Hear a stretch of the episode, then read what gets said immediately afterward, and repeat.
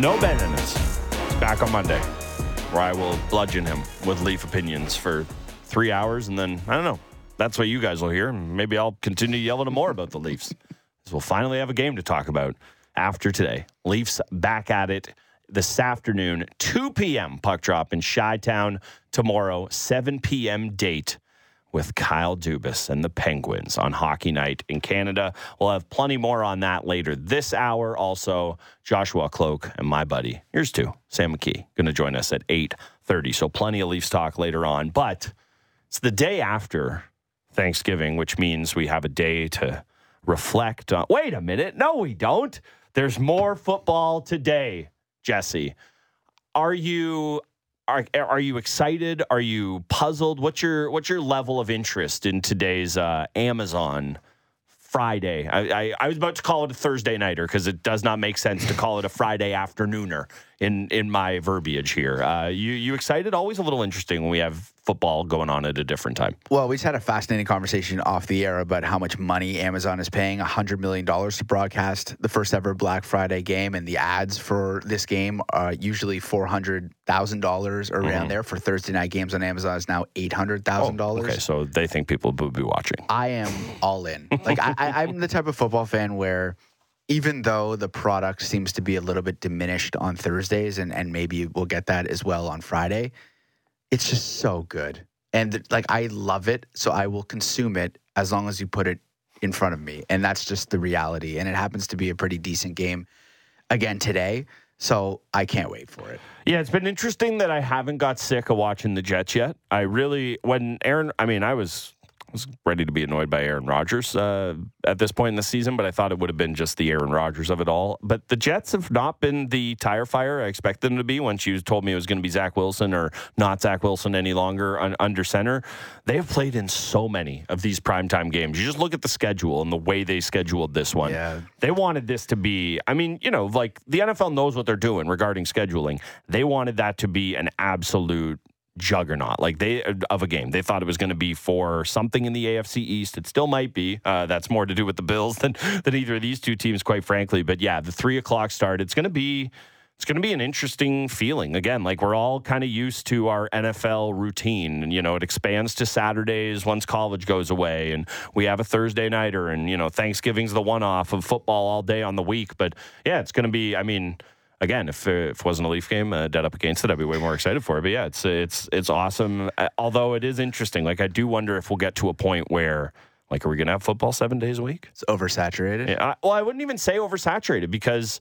I don't know, like every other sport plays seven days a week. Well, not the NHL. They take two days off a week for some reason, but most leagues play seven days a week, and we would never sit there and go, oh, there's too much basketball. I can't have any more. Well, some mm-hmm. people would say I can't have any more of this LeBron James in my life. Me, I can't get enough, quite frankly. But it, we would never say that. But the NFL, we're just used to it being such a way. But we closed our eyes, and all of a sudden, it's not anymore. It's not that way. It's not one or two days a week. It is a, a big, bountiful number of them. It's pretty much one or two days a week that we don't have football now. Yeah, that's actually a fascinating point. When I think about appointment viewing, that is what the NFL has created, right? I'm not sure that there's any other league where, unless you're a fan of one particular team, which in this market, fans want to watch the mm-hmm. Leafs and the Raptors Yep. and Blue Jays whenever they play. So that is appointment viewing for them. Mm-hmm. But in terms of watching other teams in any other league, it doesn't happen for just an average sports fan. Like you don't turn on a Columbus Blue Right. Jackets game and Nashville Pre- you don't No. do that, right? But you will watch the Dolphins and the Jets because the NFL has cultivated appointment viewing. And I do wonder that if they have it 7 days a week and it starts to overlap with other things, like people love football, Mm-hmm. Yeah. but they also have other passions and interests, I think, What? in, in What? life. And the more you start to overlap with other things, I think you run the risk of of people tuning out a little bit. Not it'll always be king, but a little bit maybe. Yeah, it's interesting, and I, I, I'd be, I would love to be a fly in the wall in the conversations in those boardrooms Yeah. because there are people who I guarantee you there are people who feel both sides of that very, very strongly in those rooms. There are people who say, "Come on, it's football." they'll never ever get sick of it. And there's somebody sitting there going, "Don't kill the golden goose." Mm-hmm. Like we got to make sure this goes on for a long time, not just a uh, a short time. There, pretty pretty interesting to, to see. So uh, again, we got to we have the uh, the new Friday afternoon game, uh, of course, leading into a full full slate of NFL action on Sunday. Very very happy to welcome in our first guest of the day, uh, and this insider is brought to you by Don Valley North Lexus, where you can expect excellence online in the showroom. Charles Davis joins us now. Charles, thanks so much for jumping on. How are you doing today? I'm doing well. Thanks for having me. So, you know, Charles, we're we're friends now. I talk to you every Friday morning and you know, I just wanted to check in on yeah. you. You're an American. You're traveling. Yesterday was, you know, one of the high holidays. It was Thanksgiving. What was going on? Did they did they yeah. feed you? Did you guys have a team dinner? I was worried about you last night, Charles. Oh, I appreciate that. I have the concern. Uh, thank you so much, and I love the fact that we became friends so quickly. we bonded so fast, and and you know it's it's true though. I mean, it happened very quickly for us. Here's how it works for me and, and my crew. All right, Thur- Thursday game. I mean, Sunday game. I typically travel on a Thursday anyway. But in this case, because my crew was scattered all over the place, everyone had plans I realized I would be at home just staring at the TV or by myself. So I hopped on a plane at six o'clock in the morning and flew to my game site. And here, as you said, you know, in the States, the day of Thanksgiving is better travel than the day before. Mm. The day before is awful, mm. just brutal. Don't do it. The day of, you relatively sail through. Now, I'm not going to sit and act like people weren't traveling. It was ghost town. That's not true. But it's a lot easier and everything clicked. My time, I had no delays, nothing. Everything was boom, boom, and I got there. So I had my game set about ten o'clock in the morning. Oh, went got to the hotel, unpacked, went for a long walk, came back, and they had a buffet Thanksgiving dinner at the hotel. That I was essentially in a coma by early evening, and here I am today. So life life is good. You know, was I with people and all that?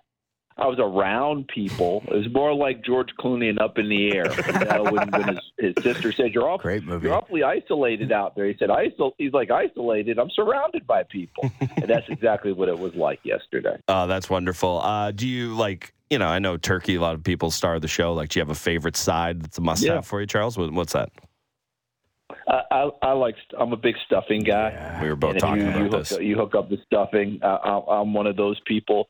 But I don't know about you guys, but for me, the day after. Now, if I'm at home and oh, have yeah. had the the traditional meal at home or what have you, the day after is way better. Like, like okay, yeah, it's great at the time, and you know the the build up and the whole deal. My only rule is if I'm at home, we are not eating while the game is really going on. Mm. So if you want to, if we, if we're gonna sit, if we're gonna sit down, it's halftime usually of game two for me is kind of where I want to go halftime because the half's a little bit longer. They have a you know a concert or something going on that I probably don't care about. I really don't care that much about you know the in between stuff. Just want to see the action. So now I will eat, and then you will look up and realize I'm back at the television while everyone else is still arguing over something. So that's kind of how it goes for me. I feel like you nailed it. That that really does sound like the uh, the perfect perfect uh, thanks Thanksgiving plan. And you know, I'll I'll end the Thanksgiving chatter with this, just because I'm very proud of myself. But I've been so yeah. jealous of your Thanksgiving for years that the last couple of years that I just decided to make myself American Thanksgiving on your guys' Thanksgiving. So I did that oh, for myself yesterday. Yeah. Hallelujah! Yeah. So it must. Oh, you are more than welcome. And and oh, that is fantastic. That is great news. And and you know something? I think from this point on we should exchange, and I should do Thanksgiving yeah. with you, and you do Thanksgiving with me, and we celebrate each other's Thanksgivings on the traditional Thanksgiving for each country, and call it a day. And then the day after the American Thanksgiving, we celebrate with our traditional whatever our go-to sandwich is the day after yes. because the sandwich combinations the day after are, are the, those that someone should write a book on those because everyone has a different go-to and there is no shame and there's no judgment on what you put on your sandwich the day after that makes you happy. Mm. That's that's what I think we should do. Done deal. It is a it is a deal. All right, let's uh, let's talk a little football. Uh, so we did have we did have three games uh, yesterday. I think I think most of them uh, playing out the way people expected, with Yeah. the exception of the first game. There, I mean, there's a lot of conversation about the fake punt called by the Lions. There, uh, it feels to me a little bit like that's who Dan Campbell is. You want the guy biting off kneecaps and going for jugulars. He's going to be going for jugulars with some some calls like that. Uh, what did you make of the the trio of games, but specifically that one yesterday? I think you nailed it right there. Dan Campbell's established who he is and what he's about as a head coach. Um, they popped up the graphic, I believe, after the fake punt, which no one loved, right? Because not not just because it didn't work, just time time of game, where you were on the field, the way things were going at that point, it felt desperate. And I think Dan Campbell was desperate because he realized that you know everyone, if you want to fo- focus on the fake punt, you've missed the entire entirety of what was going on in that game.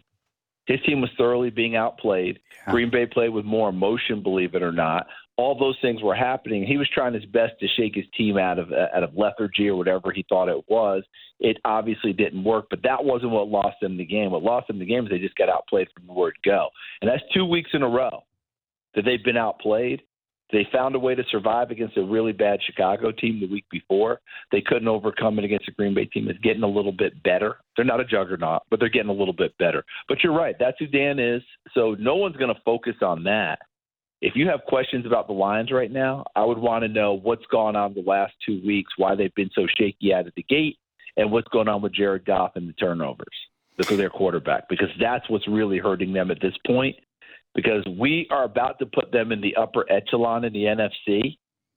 And based on the last two weeks, would you take them against San Francisco? No. Would you take them against New uh, against Philadelphia? Against Mm-mm. Philadelphia? Now, are you taking them against Dallas? I don't think so. I think right now, all three of those teams you would have ahead of Detroit, and we're trying our best to rise them into that category. They've got to start playing better. We got to start playing a little bit better because we were, we were still basing off of season opener when they beat Kansas City. Well, it's been a long time since then. The last two weeks have not been pretty for Detroit. I still think they're a good team, but they've got to start showing a little bit better because they just get they turn it over way too much, and they just don't look like that team right now. Charles, you mentioned Dallas uh, and San Francisco, and mm. Tony Romo during the broadcast yesterday kept repeating the line Dallas can win the Super Bowl, Dallas is a Super Bowl contender. And given their performance, and specifically mm. Dak Prescott's performance over the last six weeks, they certainly seem or look the part. And then San Francisco, I mean, they're just a, they're a buzzsaw basically ever since they acquired Christian McCaffrey, but they really feel it feels like they're really taking the next step here. Who looked better to you yesterday between the Dallas Cowboys and the San Francisco 49ers? Because they were both exceptional. Yeah, San Francisco. San Francisco.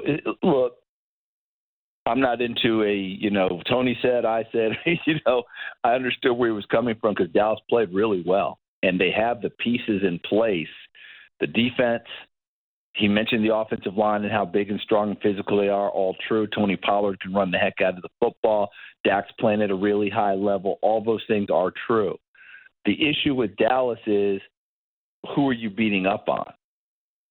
Okay, when you go back through their schedule this year, who are their losses? Right? They lost to Philadelphia, correct? They got pounded by San Francisco. Mhm. You know, so if you're talking about being upper echelon again, beating those teams, they will have that opportunity again. They've still got Philadelphia left on the schedule. Seattle, I think, is a good team, but right now they're in a struggle because Seattle's getting a point where they may end up losing three in a row and try and right the ship. I think they go to Dallas next Thursday or this coming Thursday. So we'll find out a little bit more there. Is Dallas good? Do they have the pieces in place? Could they win a Super Bowl? I have no doubt in my mind that they could. Would I say that they would at this moment?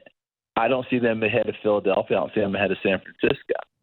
So that's where you run into it. You know, they have to still, to me, prove, hey, I'm that team that can beat those people. Mhm. Because right now, that's been a major struggle for them. Yeah, that's exactly. I mean, honestly, that's how I've felt. I won't say the entire time because there have been up and down years there, you know, throughout the Dak and, you know, before this Zeke era. But that's kind of how I've always felt about the Cowboys Dak teams that they are totally good enough to be right there in the mix. But there are always going to be a handful, or maybe a couple more than a handful teams that I that I feel like are going to, you know, just have a, a better shot than them. You know, we were we were talking about this in the last in the last block. The idea of the the 49ers, where would they be without that Christian McCaffrey trade? Like, no one's going to sit here and say they'd be dead in the water. They got a ton of talented players on that right. team, but he really feels like he has unlocked something in such a way. And, you know, all leagues to a certain extent are kind of copycat leagues. I do wonder if the next time there's a kind of playmaker of that ilk out there, and, you know, it's not going to be tomorrow. These guys don't grow on trees, but I right. do wonder if you'll see teams that are in that kind of window, ready to push, push like the 49ers are, uh, be more aggressive because it feels like he has unlocked everything there in, in such a major way.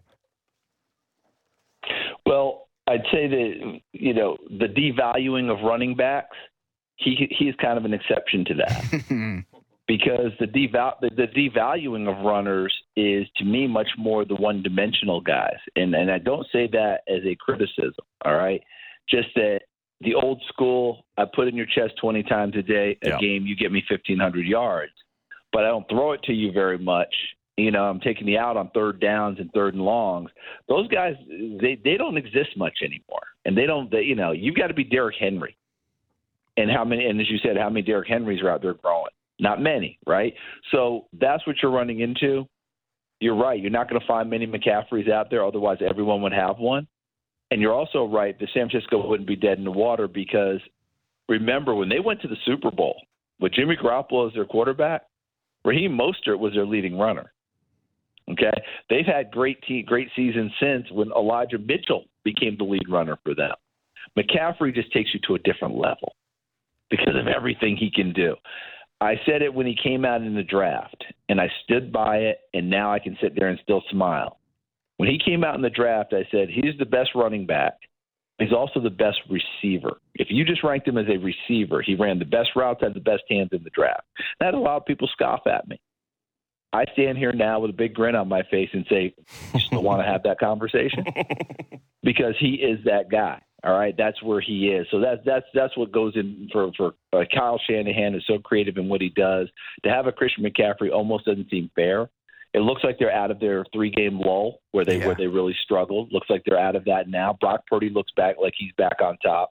Good defense, et cetera. So they are that team. And one last thing on the Dallas deal. I think we all have kind of said it, but let's make sure we're definitive about it and tell me if I'm wrong about what we're saying. They are good enough to do exactly what Tony said yesterday. They are good enough to win a Super Bowl. Yep. They have the talent, they have the pieces in place. My thing is just simply they have to prove that they're going to beat those teams that are their main competitors.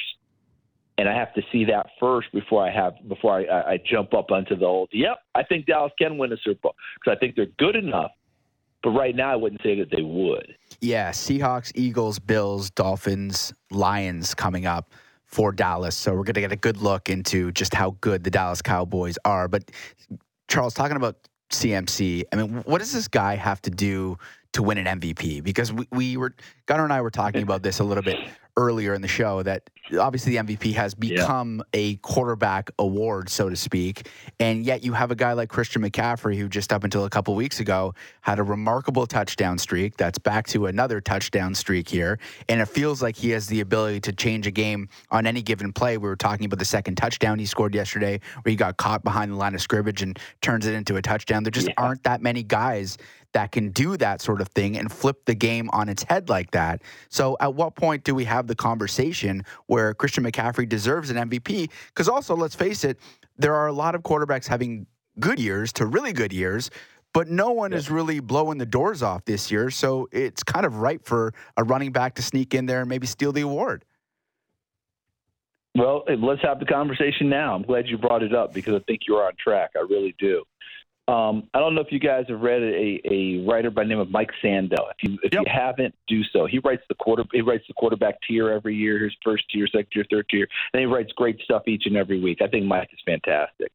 He mentioned this about three weeks ago about MVPs, and he said, "Let's have an honest conversation about it. It's become just what you said. It's become a quarterback award, but is this truly a quarterback year for MVP?"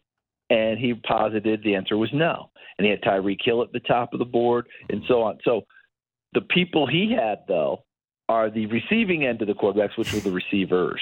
Mm-hmm. Okay, and that's where the game is now. It's pitch and catch. When I was growing up, the pitch was off of an option. Now the pitch is throwing the ball downfield to a receiver. That's how we play the game. The flip side of it is there's all often conversation. Well, we never talk about the defensive guys, and Myles Garrett has really jumped into that conversation this year from Cleveland. You know they're having such a great year on defense. Yeah. Myles Garrett is obviously the fulcrum of all that, the linchpin of the whole thing. He's kind of become the face of it. I had them in Pittsburgh last week, and in our pregame show, I said, you know, at the end of it, I did a little profile on Garrett and T.J. Watt, the preeminent edge rushers in the game. I said, at the end, maybe the guy who has the most sacks will drag his team across the finish line and win it. Myles Garrett won the sack race two to one last week, and Cleveland won the game. So every now and then you get lucky on the whole thing, right? Bottom line is the running backs were back to the devalued again. It used to be when we were God. Okay, I'm 59. When I was a youngster, you started and ended your conversation with which running back is your MVP candidate. Mm-hmm. Now we never even mentioned the running backs until you brought Jesse, correct? Yeah. Jesse, you brought that in, and and thank you for doing so because McCaffrey is that guy. But here's the thing: this is how crazy it's gotten for running back. Remember Roger Craig with the 49ers when they were winning Super Bowls with Joe Montana and crew? Mhm. Roger Craig was a tremendous running back for them. He actually, I believe, was the first running back in NFL history to rush for over a thousand yards in a season and have and catch um, passes for over a thousand yards in a season. Thousand a thousand. He didn't win an MVP. okay. McCa- McCaffrey McCaffrey has done it himself once before. Yep. He didn't win an MVP. I don't know because you asked the question, what's it going to take? If you go a thousand and a thousand and you're not sniffing an MVP, I don't know what it's going to take. Yeah. I truly don't. I don't know if it's going to take every quarterback having a rough year, you know, just one of those weird years where no one else stands out as a receiver, where everyone is rather pedestrian, you know, where it's only 1,200 yards. I don't know what it's going to take, but fortunately, he's playing on one of the preeminent teams, gets a lot of attention, and plays well. If he can string together two years in a row like that, maybe. But it's a tough one, and and I feel for him. Thank you for bringing that up. Yeah, no, and uh, maybe one day, uh, defensive player there. You mentioned Myles Garrett. Like, uh, for my money, that's the most impressive guy I watch every single week. I'm not sitting here and telling you he has to be the MVP, but I, I've, I've never seen a play uh, by him that I'm not uh, shocked and amazed by. Uh, Charles, always love uh, you taking the time. Thanks so much for jumping on with us today, and have a good call this weekend. Thanks a lot. I appreciate it. You knocked down that good sandwich for me today. All right. You know I, will. it. You know I will. Uh, can't wait to do it. Uh, there he goes, Charles Davis. That insider brought to you by Don Valley North Lexus, where you can expect excellence online and in the showroom.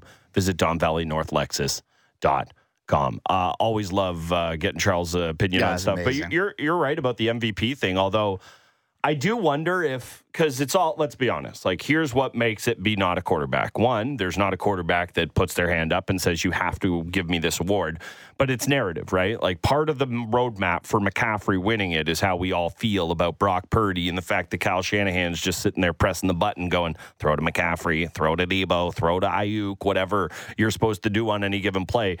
Uh, I do wonder though if it's strictly a narrative conversation that gets us to that point does the pendulum swing and it's not happening this year i don't think but Yeah. does the pendulum swing so far the other way that we do get like a myles garrett mvp because i i think once people get to the point of talking themselves out of quarterback kind of anything's in play. Like somebody's gonna try to get i, I shouldn't even say try to get cute with it because i don't think it's an insane take to say that myles garrett is your mvp but i do wonder if that's what happens. If once we kind of open the door to a non-quarterback we say ah we're already here. Let's get really crazy if that's the way kind of voting plays out. I, I could see that. It is so interesting because back in I think it was 2014, JJ Watt had a ridiculous season defensively. Behemoth, yeah. He had five, three receiving touchdowns, five touchdowns, 20 right. and a half sacks, 78 tackles, five fumble recoveries.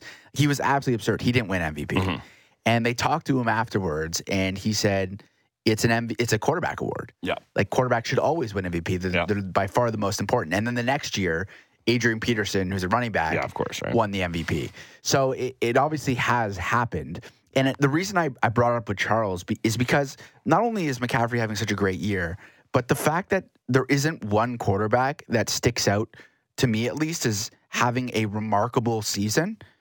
Like Hurts has led the Eagles to the best record in the NFL. Yeah. But he hasn't been spectacular. And if you watch him, he's I'm been like biggest- pedestrian at times. I don't even like the Eagles, but I am the guy who sits here every day on this show saying the Eagles are the best team Yeah, in they are. football. But it's not strictly because of what Jalen Hurts is doing. Definitely not. Not the case. no. They're loaded.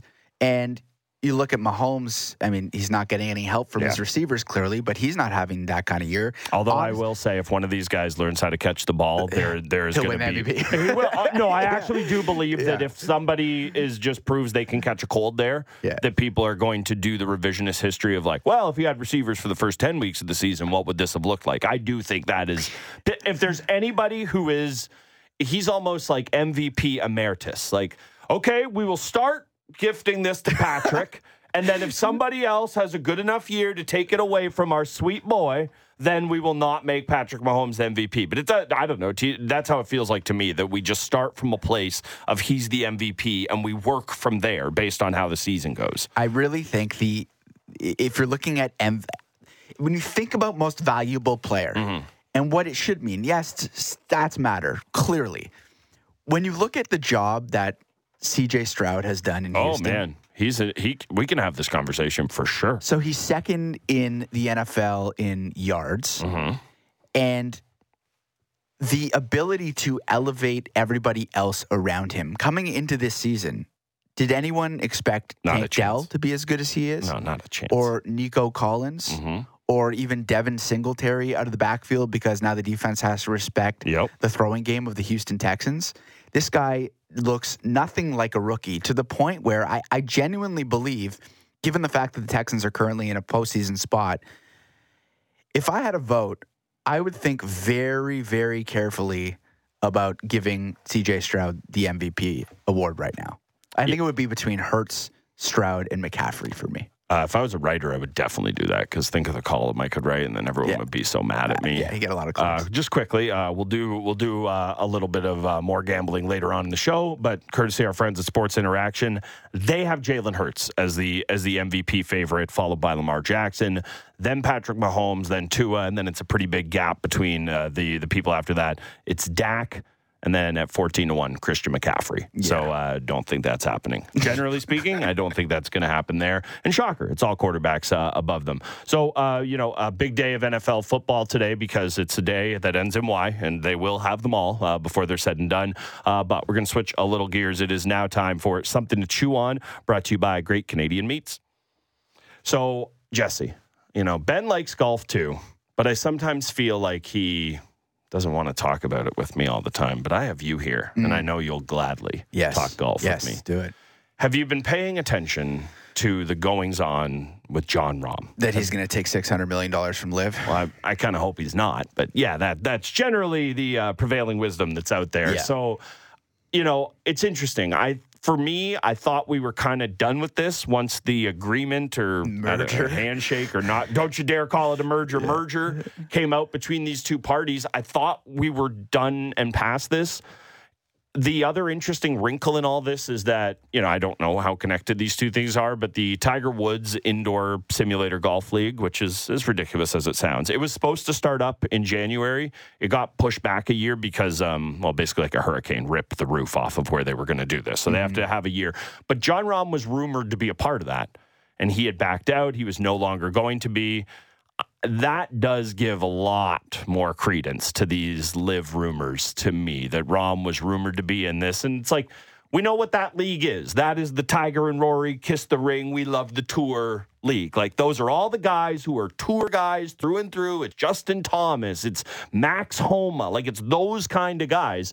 And when I saw Rahm pull out of that, because he has been pretty much a part of that camp the whole way, I did squint my eyes a little bit, wondering if uh, if if he is uh, going to end up signing up with LIV. But I also wonder, you know, how long is LIV going to continue to be a thing? So is this just Jon Rahm kind of taking the money and knowing you won't have to do it? I, I'm I'm very curious to see how this all yes. shakes out. I think that last point is the one that's so intriguing about this. It's like the so the guy's going to take six hundred million dollars to play on a tour that might not exist in when Yeah, well, Brooks Koepka earlier this week was complaining that they're, I guess, late last week was complaining they didn't have The a schedule. schedule They finally got that. around to kind of Yeah. releasing one for for this upcoming year.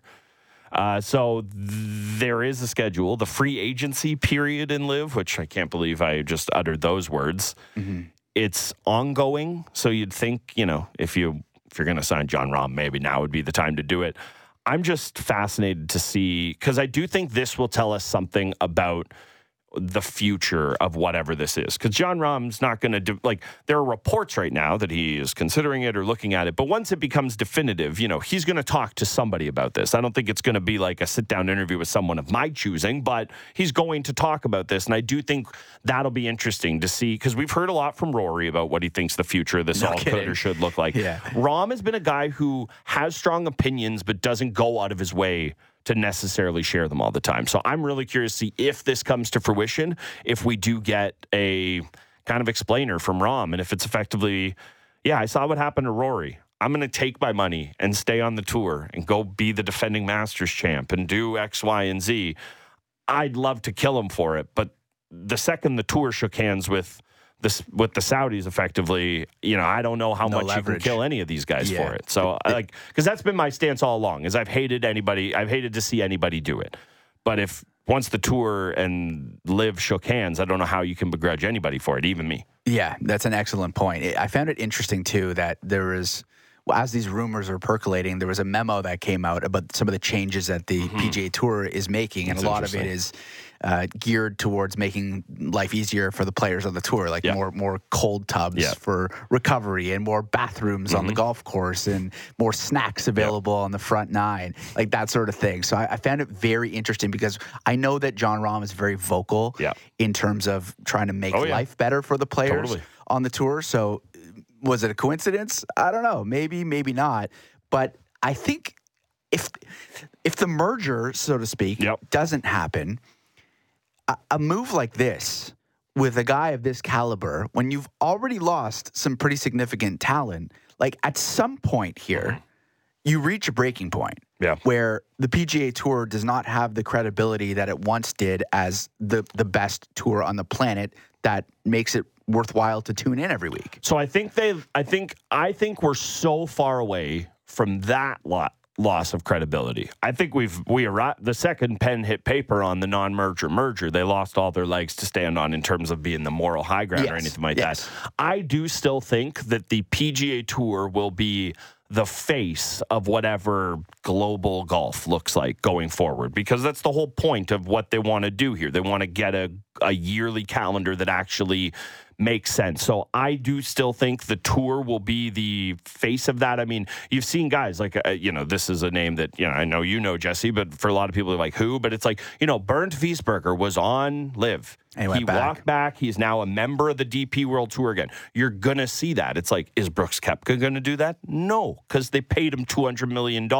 And for every guy like Rahm or Phil or whoever we hear who did take the money, it's we hear that those numbers bandied about, and I think we think it's that for everybody. But no, you're Bernd Wiesberger. It's like, don't get me wrong, you got a nice little check, and he's going to keep it, and he's going to go back. Like I think that's what you're going to see. So it'll be interesting to see how it all unfolds. And uh, don't worry, everyone out there who loves to swing the sticks, it'll be here sooner rather than we know. I know it doesn't feel like it, but don't worry. Eventually, the the winter will thaw, and we'll get to play golf. It's just starting, buddy. I know. But today, we get to watch football.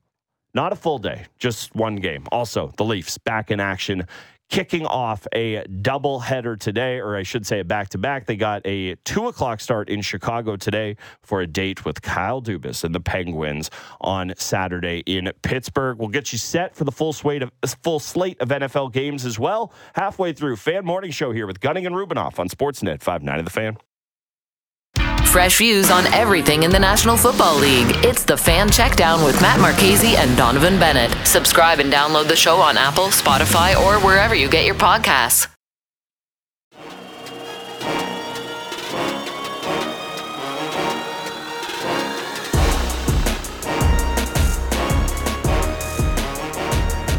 The wait is, well, not yet, but nearly over.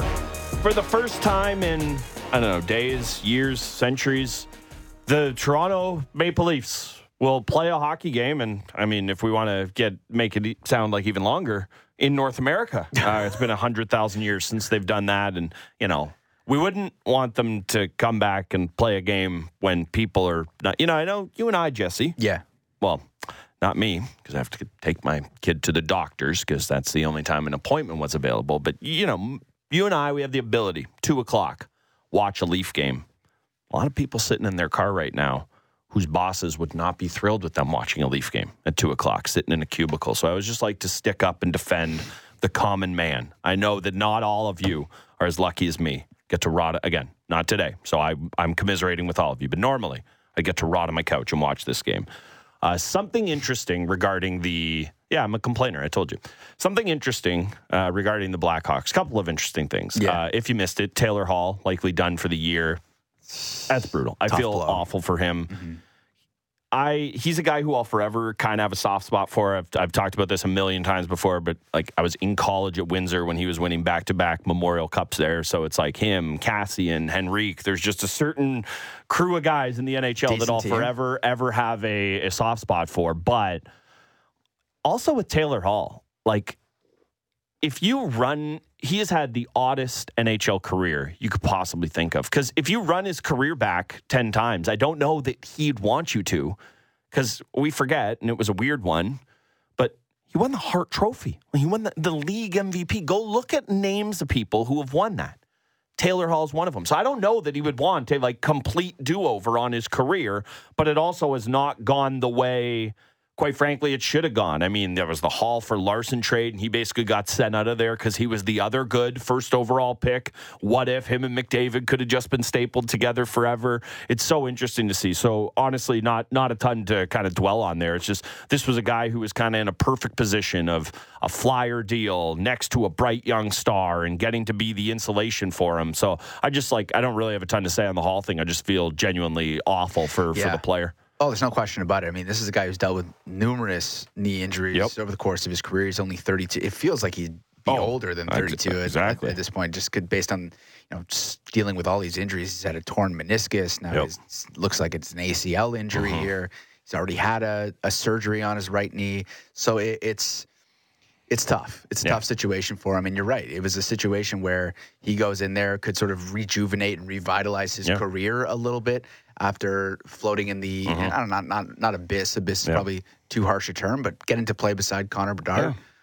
And it's not working out. It's unfortunate. No, and it's like it's also just a case of missed windows everywhere in his career. Like he leaves Edmonton, and you know, I'm and I know there will be people out there who go, "Oh, gee, why don't you connect the dots there, Guns?" But he leaves Edmonton. They start to get it together a little bit. He leaves uh, New Jersey. All the young players. Now that's not on him. All the young players just grow up and start to hit after he leaves. And guess what? I have a feeling in a couple years in Chicago, we'll be talking about a half decent Blackhawks team uh, that doesn't include Taylor Hall. Another part of it as well is that you know, as much as obviously he was signed up and would have loved to have rode shotgun with Bedard, there was totally a world where he was the perfect kind of second, third line player Oh, for some sure. championship team at the deadline. So brutal uh, for him.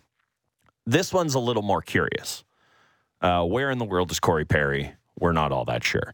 Uh, so he was a scratch. Some people have used the word healthy, some people have not. So we'll just say he's scratched on Wednesday night against the Blackhawks. This is from Elliotte Friedman's 32 thoughts yesterday about it. Don't want to guess about Corey Perry, but he was definitely supposed to play Wednesday in Columbus. Nikita Zaitsev, Leafs legend, I, I added that part in, got the morning bag skate, so he wasn't scheduled to dress. He ended up playing instead.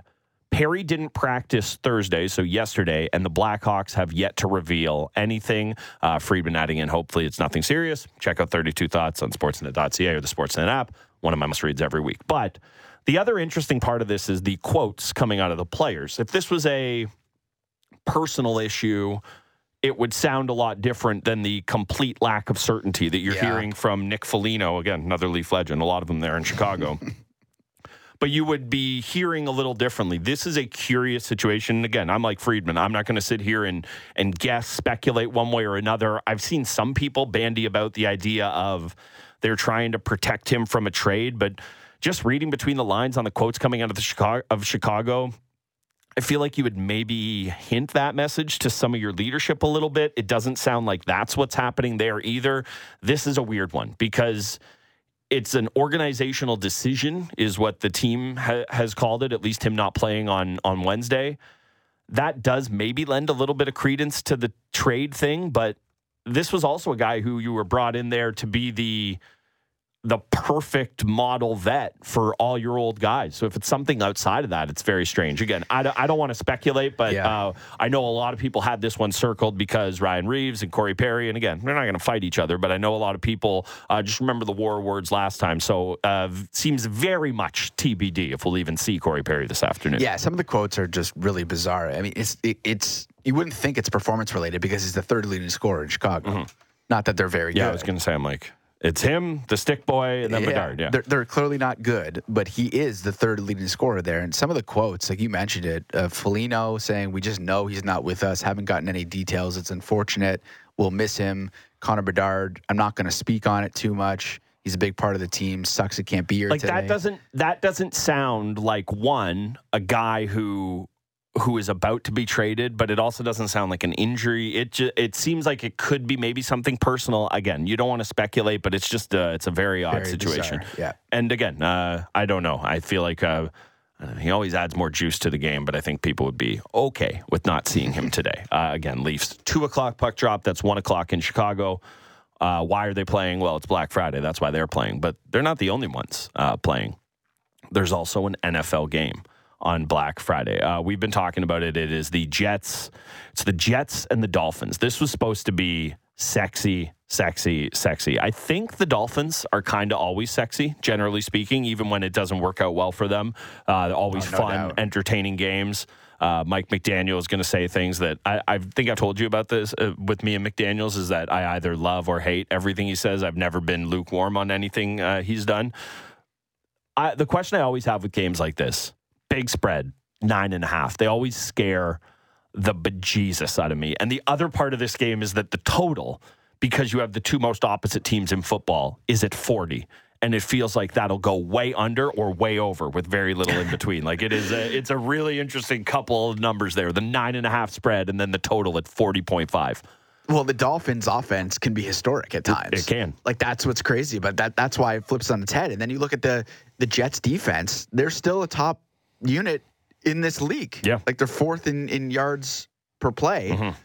So you're kind of caught in the middle. Like, which way is it going to go? It really feels like it's a bit of a flip of the coin. I think a lot of it does hinge on the quarterback play Yeah. for the New York Jets. Obviously, when Zach Wilson's struggling the way that he's struggling, it puts immense pressure on the defense. And if you were to play the Dolphins Yep. in a situation where your quarterback absolutely stinks and the defense is on the field the whole time, you're probably going to get smoked. But if Tim Boyle, who's starting for the Jets today, Mm. can be a little bit better, keep the offense on the field more than Zach Wilson was able to, then I think that helps shut down the offense for the Dolphins because you need to be able to have the ball to score points. I think the way I look at it is I I expect the Jets to cover, and this is a basically they hate Zach Wilson bet. It's that they are going to feel so free not having him, and I'm Yeah. not even just talking about the offense. Like I feel like if you think the offense hates him. You think those defense guys don't text each other that quote of like, oh, I don't feel bad about it at all. It's not my job to cover up the defense or whatever it was last year. Uh, so yeah, I think if I'm going to have a lean there, I go Jets to cover nine and a half. It's just such a big number. The over under uh, that's too crazy for me to get involved in. Uh, so I'm just uh, going to do a clear, clear, clear. Uh, stay away there. Uh, it is now time for the Wake and Rake presented by Sports Interaction. And like I mentioned, we do have a hockey game today. Leafs, shocker, big, big time favorites on the money line, minus 278 on the money line. Uh, you can also get them at minus 110 if you expect them to cover by a goal and a half. The over under in this one is six and a half. I'm going with the over. It's minus 120. You got to pay a little juice there, but I expect this to be a little bit of a weird game. It's going to be the afternoon. Leafs haven't played in a while. First game back in, in the States uh, or this side of, of the pond, I should say. So, yeah, I, I, my lean there is the over six and a half. You got to pay minus 120, but that's what I like. I think that is bang on. This feels like the weird, weird game situation where the Leafs may not show up because of where they're coming from and they rely on their talent mm-hmm. to get them through. It's one of those games. And usually when that happens, they get scored on a lot and they end up winning 5 4 or 5 3 or something like that. And if that's the case, then you're going to end up winning your over bet. So I'm with you on that. Yeah, Ilya Samsonov uh, between the pipes. That changes anything for you? I don't know how much it changes it for me, but I will say if I ex- if I feel like one of the Leafs goalies is more capable of having a blow up night, I do feel like it's Samsonov. Yeah, he has Maybe looked better though. He's looked he has calmer, more composed. Yeah, he has. Uh, Good sports, trend. sports Interaction also with a couple of fun uh, kind of Leafs related props for this weekend. So William Nylander continuing to ride the point streak. Again, he hasn't played a game in a week. Point streak still going on.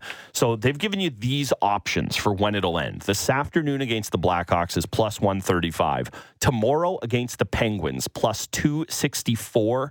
The Panthers is at plus 465. The Kraken, plus 775. If you think that thing is going to run up to 21 games. And then Boston Bruins are later, plus 1250. Do you have a lean there one way or, or another?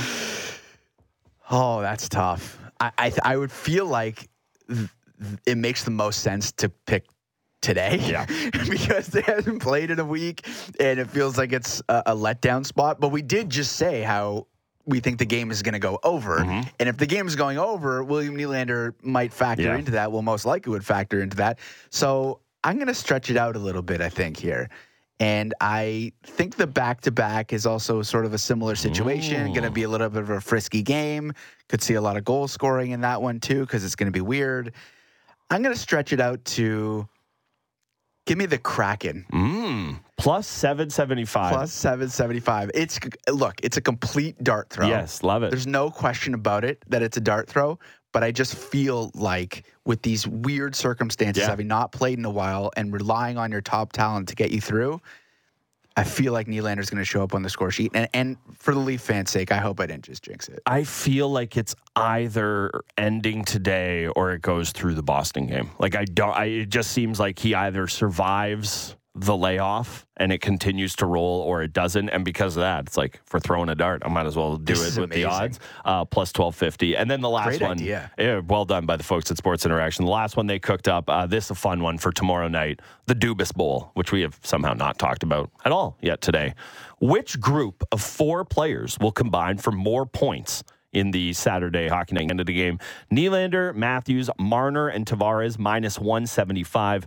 Crosby, Guentzel, Malkin, and Karlsson plus 150. You got to read on that, Jesse? Yeah, uh, give me the Penguins. Uh, I hate to I hate to agree with you there, but uh, Sid is just such a leaf killer. So is Geno. And so is Sid's been on fire this Yeah. year. He's having a great season. Uh, Malkin's been fantastic too. The issue in Pittsburgh, they're not having a good year right now. Three points out of the postseason spot. It hasn't been Crosby, Malkin, Karlsson, and, and Guentzel. Yeah. That No. they have not been the problem. And similarly in Toronto, those four guys haven't been the issue either. But I do think, uh, given the plus money here in that situation with a high scoring game, give me the Penguins guys there. Yeah, and again, it's like they're not. They, I don't think the Penguins are going to be motivated by Dubas or anything along those lines. But Crosby is always motivated against the Leafs, and Yeah, guess what? He kills so everybody. good. I know, uh, but he's a long, long killed this Leaf team, so I could easily see it. And I also do feel like one of those guys is going to decide that bet. Like it feels like there's a three point night in there for somebody of that of that eight. Uh, that was the Wake and Rake presented by Sports Interaction, your homegrown sportsbook bet local. So again, Leafs in action this afternoon, two o'clock puck drop in Chicago, one o'clock Chicago time. Apparently that's better for for them. And then Saturday. They get a date with Dubas and the Penguins. We got a full hour of Leafs tee up coming ahead. Joshua Kloke had a great rundown of the whole trip in Sweden. We'll see how he feels the team is coming out of it. He is with the team in Chicago. We'll talk to him next. And then, you know, for, for a little more of the. I always screw up which is which, but the id, the ego, whatever one is just the raw, unconscious self. Sammy McKee going to join us at eight thirty to tap into again whatever one of those that is. Also, we'll revisit the trade list, uh, the, the trade value list that me and him did in the summer, uh, because there's another one of those floating around there. So fun hour coming up, all loaded with Leafs. Shocker, I'm here. I know. Fan morning show. Rubinoff on Sportsnet five nine of the fan.